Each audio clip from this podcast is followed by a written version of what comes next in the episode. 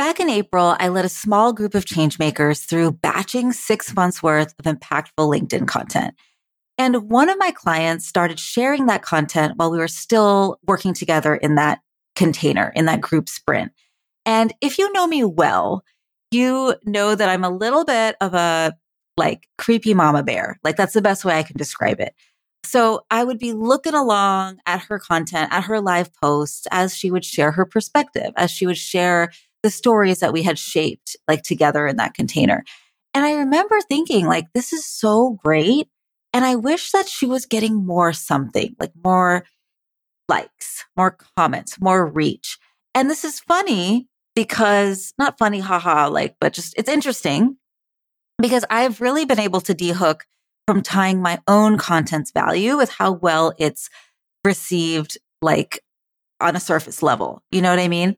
But I apparently still need to work on it on behalf of my clients. And I think that it's just because I'm just proud and protective of them, especially because I get to see on the back end how hard they work, like both from an internal perspective and external. They're sharing pieces of their soul. They're moving and inspiring their audience. They're showing up and providing value. And so, you know, so that happened. And when the sprint was done after four weeks, I read everyone's follow up surveys because, you know, we do follow up surveys. We want to gauge how we're doing and, and improve. And it turns out that this client had already received her next international speaking gig. She signed two clients of her own and she had had plenty of attention and some conversation from the larger, more B2B type clients that she works with on a one to one basis. And this was just from her handful of posts and consistent activity on LinkedIn, from showing up as a go to voice on LinkedIn. And so she killed it, right? Even though her posts, like from an outsider's perspective, were certainly not going viral. And this is how this works. Like, this is the way, right? And I just want to ask you have you ever judged your own capacity and value based on vanity metrics? Or maybe have you deleted a post altogether because it didn't get any visible traction? And if yes, you are in great company. And yet an impactful coach, consultant, or service provider, like I would argue that resonance is more important for us than even reaches. Quality is more important than quantity. And it's easy to say that. And it's another thing to begin to unlearn that deep entrenched inclination towards more, right? Towards always scaling, producing bigger results, having access to the most eyeballs, being the loudest, like voice, I guess, in the room, even though it's, you know, it's just words on a page, but you know what I mean? And so none of that is actually necessary. And honestly, it's not actually even helpful. And, you know, as we center resonance as the goal, in addition to or even instead of reach, creates this shift in us, like this internal shift. It creates self assurance, right? Versus clinging to the whims of an algorithm. It creates deep enoughness versus fear and nervousness about things we can't control. It releases the expectation to be the best, the biggest, the most perfect, with instead being more in touch with ourselves and emotionally in tune with our people. Because what we're putting out there actually has meaning. And so if you thought the world was noisy now, like just wait until AI is like really fully integrated. There's about to be a lot more content with less soul. And that's okay because you know what? We can all become influential go to guides for the people in our world for whom it makes all the difference because they are facing a very specific expression of a problem, which has a direct line to our own lived experience.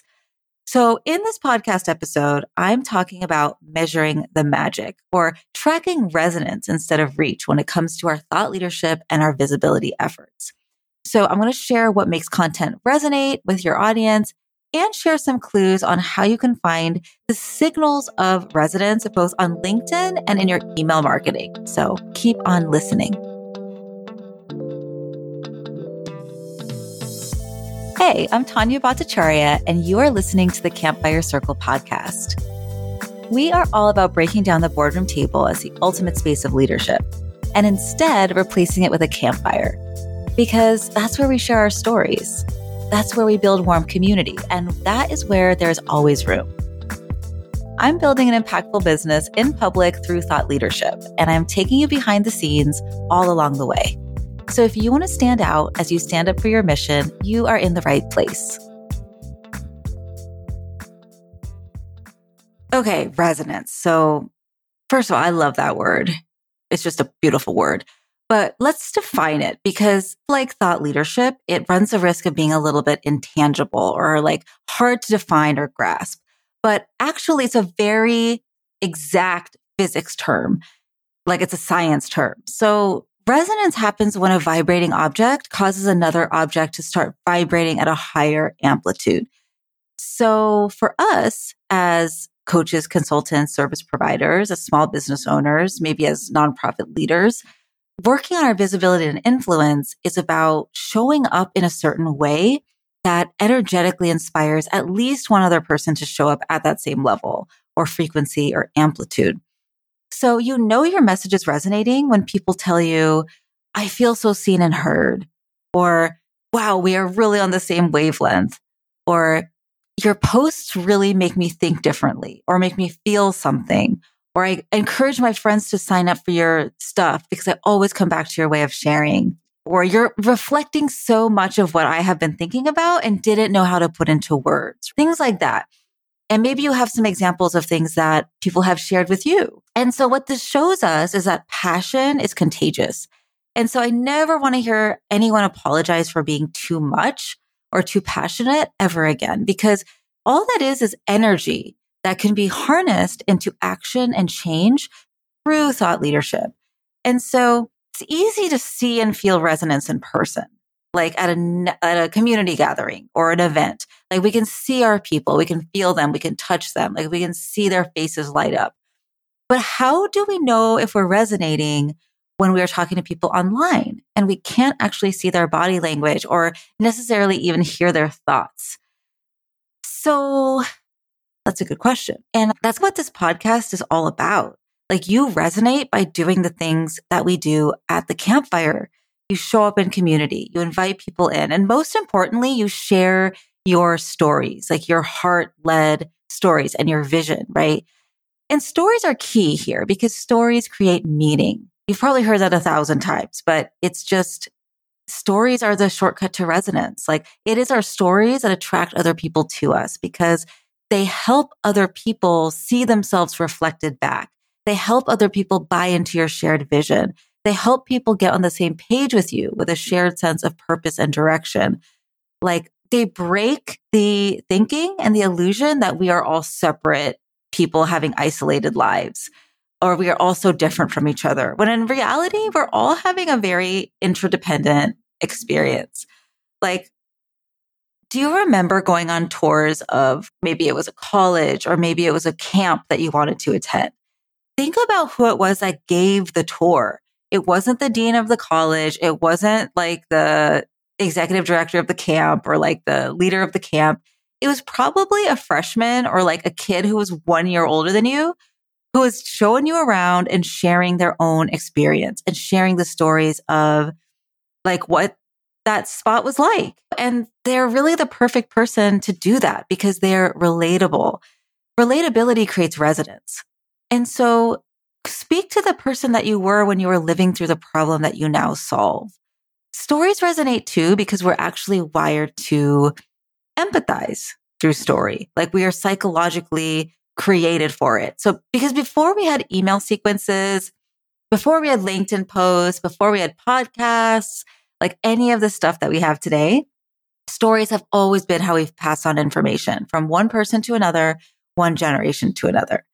And so I have found that as long as we have clarity in our brand and the community that we want to serve, it's usually not the case that we are asking for too much or that somebody didn't actually have the time to get involved or that our services cost too much. It's instead that we haven't told the right story enough times or in enough ways those stories that share the why and the value and the outcome of what you're providing. Because the outcome of storytelling is trust and resonance. That is literally what comes of it, right? So I titled this episode Measure the Magic, mostly because I love alliteration But I guess that means I should talk a little bit about measurement or tracking, or at least getting a bit of a signal of how our work resonates with our audience. So I want to talk about LinkedIn first. And what I love about LinkedIn compared to other social media platforms is it's really about quality. It is, it is centered around quality. You don't have to post a ton of stuff. It's not a quantity game because your content has a longer shelf life on the feed. And we know that only 3% or less of active LinkedIn users post content. And so that means we've got a lot of LinkedIn lurkers. So back in episode 29, I interviewed Mariah Coz about her champagne client concept. And I'll also link that in the show notes. But pretty much, she has said that she's realized there are so many perfect fit clients and collaborators just waiting and lurking in the wings. She calls it lurking in luxury because our right fit people are not necessarily commenting. They're not engaging. They're not the loudest. They're not liking your stuff, but they're just silently waiting to be spoken to, to resonate with something, to feel something deeply, which is exactly what happened in the example I shared earlier with my client. She was sharing stories that resonated. And so her people didn't necessarily feel the need to be all over her comment section they simply reached out and said, I don't know what they said. I don't, I didn't ask, but they reached out to like work with her. Right. And so that is because she built trust. That is because the work of thought leadership is building trust. And yet that work is invisible. So it's a little tricky, right? Because sometimes if we're not getting as much engagement as we'd like and it's making us feel some type of way, we are making it mean something. We are telling ourselves a story that is not helpful. And so how can you tell yourself a new story, right?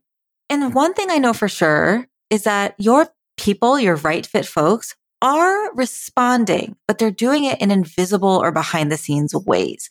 Like they'll save your post. They'll forward it to a friend in a message. They'll ring the bell on your profile so they can stay in the loop and be notified of your posts they'll share it with their spouse or their business besties and say, they'll put it in a Slack channel, they'll share it with their peer mastermind. And those things, at least as of right now, July 2023, you can't actually see those things or track those things. And that's okay. There are things you can see. And some of those things would be people visiting your profile, maybe a couple of times, right? Maybe they're visiting every couple of days. And so that means something, right? Or maybe when you share your freebie, which is just like a juicy value packed free resource, when you share that in a post so that you encourage people to download it, you realize that people who have never engaged with you are starting to download it and get on your email list. And oftentimes they are the people that you are lit up about serving. They are the ones that you had in mind when you started your work. Or when you finally venture out of the house into some kind of gathering, people will come up to you to have conversations about the things that you've been sharing on LinkedIn. They'll repeat back what you've been sharing. And it will be like weird and surprising because you didn't realize that they were so like they had been vibrating along with you. But it just goes to show that they've been building trust and resonating with what you've been putting out there because of the ways you've been showing up. And people are a whole world unto themselves. And so when someone resonates with what you're putting out there, that resonation, I don't know if, I don't know if that's a word, that vibration, I guess, that, that energy doesn't stop with them. Like they pass that vibration on to more people. Maybe that's in the form of referring people to you. Maybe that's just like forwarding a post or an email newsletter. Maybe that's telling their people about your concepts and your key brand messages, the things that you are publishing your perspective about. And because LinkedIn is full of movers, shakers, and power brokers, the people who can help you make shift happen, like just that in and of itself can create a huge ripple effect that we don't see, but is happening. There's so much happening in the world that we can't see. And that doesn't mean that it's not like vitally important and amazing and magical. So we get to lean into a little bit of just knowing that magic is real here. So so that's LinkedIn. So how does resonance show up in our email list? So I've been thinking about email a lot more as a complement and a next step to the community building work we do on LinkedIn, especially because emails are intimate. They're personalized. You can see what people like, where people joined, when they joined, what they're clicking on, what they're interested in, how many times they open an email. Like you can see a lot more information. And I want to just interrupt myself actually because as we get more deep into email, I want to give you some exciting news. I'm joining forces with my dear friend Jess Campbell, who is so smart and practiced at helping both nonprofits and social impact consultants raise revenue and make things happen through their email lists. And so she and I are doing a free live workshop on July 19th at 11 a.m. Pacific Standard Time, all about growing our email list from LinkedIn.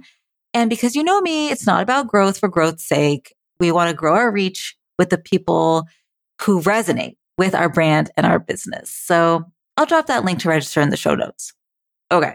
So before I rudely interrupted myself, I was talking about resonance inside of emails. So just like on LinkedIn, how it's not about the number of followers we have on email, we don't really need to care about the number of subscribers we have. It's like you can look at it, but it's not the most important thing. In fact, I go through and regularly clean out anybody who hasn't opened an email in the last quarter from my list because that actually improves deliverability. If you don't want to be on the list, I bless and release you. And I think it's important to note that if my goal was to build a media company or secure big sponsorships, this could be different. Like, but at the end of the day, I'm a consultant who is building a visible expertise based business, not a content creator who happens to like maybe have a course. And I think we have to decide what our emphasis is on and know that our goals might change over time. But again, for most of us who are listening to this, it's more about resonating with fewer of the right people versus reaching as many eyeballs and ear holes as possible. So instead, I want to get messages like, I don't actually want to get these messages because it means something's wrong. Like it means the tech isn't working.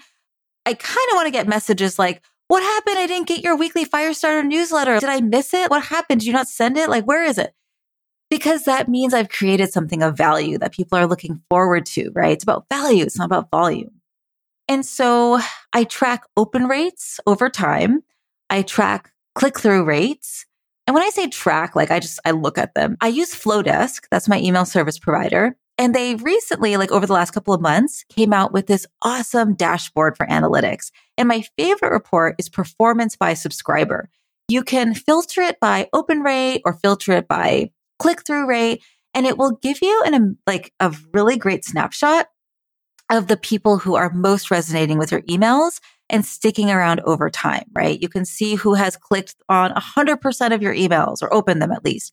You can see the people who have clicked the most and that gives me information about the people that I want to spend time nurturing and being in community with.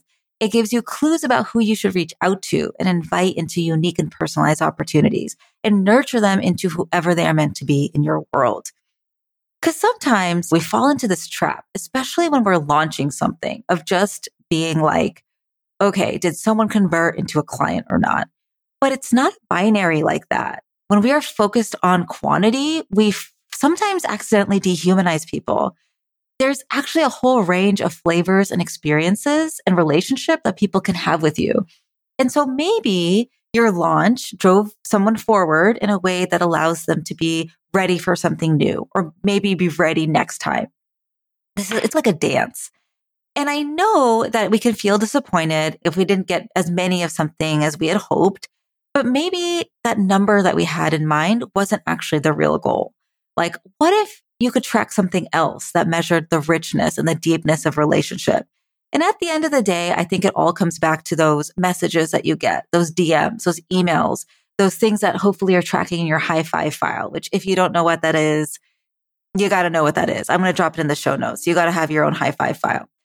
And it's great to have UTM codes and use methods to track where people are coming from and like big air quotes around be a good marketer. But at the end of the day, when you're engaging in this work of thought leadership, of visibility, at a certain point, you just have to let the magic do its thing and trust the process. Like you will never know the full impact of your visibility. And that is okay because things don't have to be measurable to be important and worth it and working.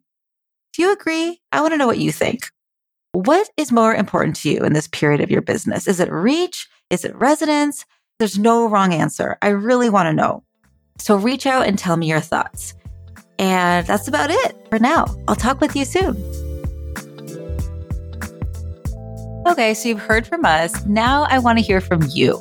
Leaving a review helps us so much in growing our reach and supporting more folks with this podcast. And even better, I would love for you to send me a note on LinkedIn with your takeaways from this episode. I cherish and respond to every message, so I can't wait to hear from you. And if you want to go even deeper, check out the show notes to take your next step.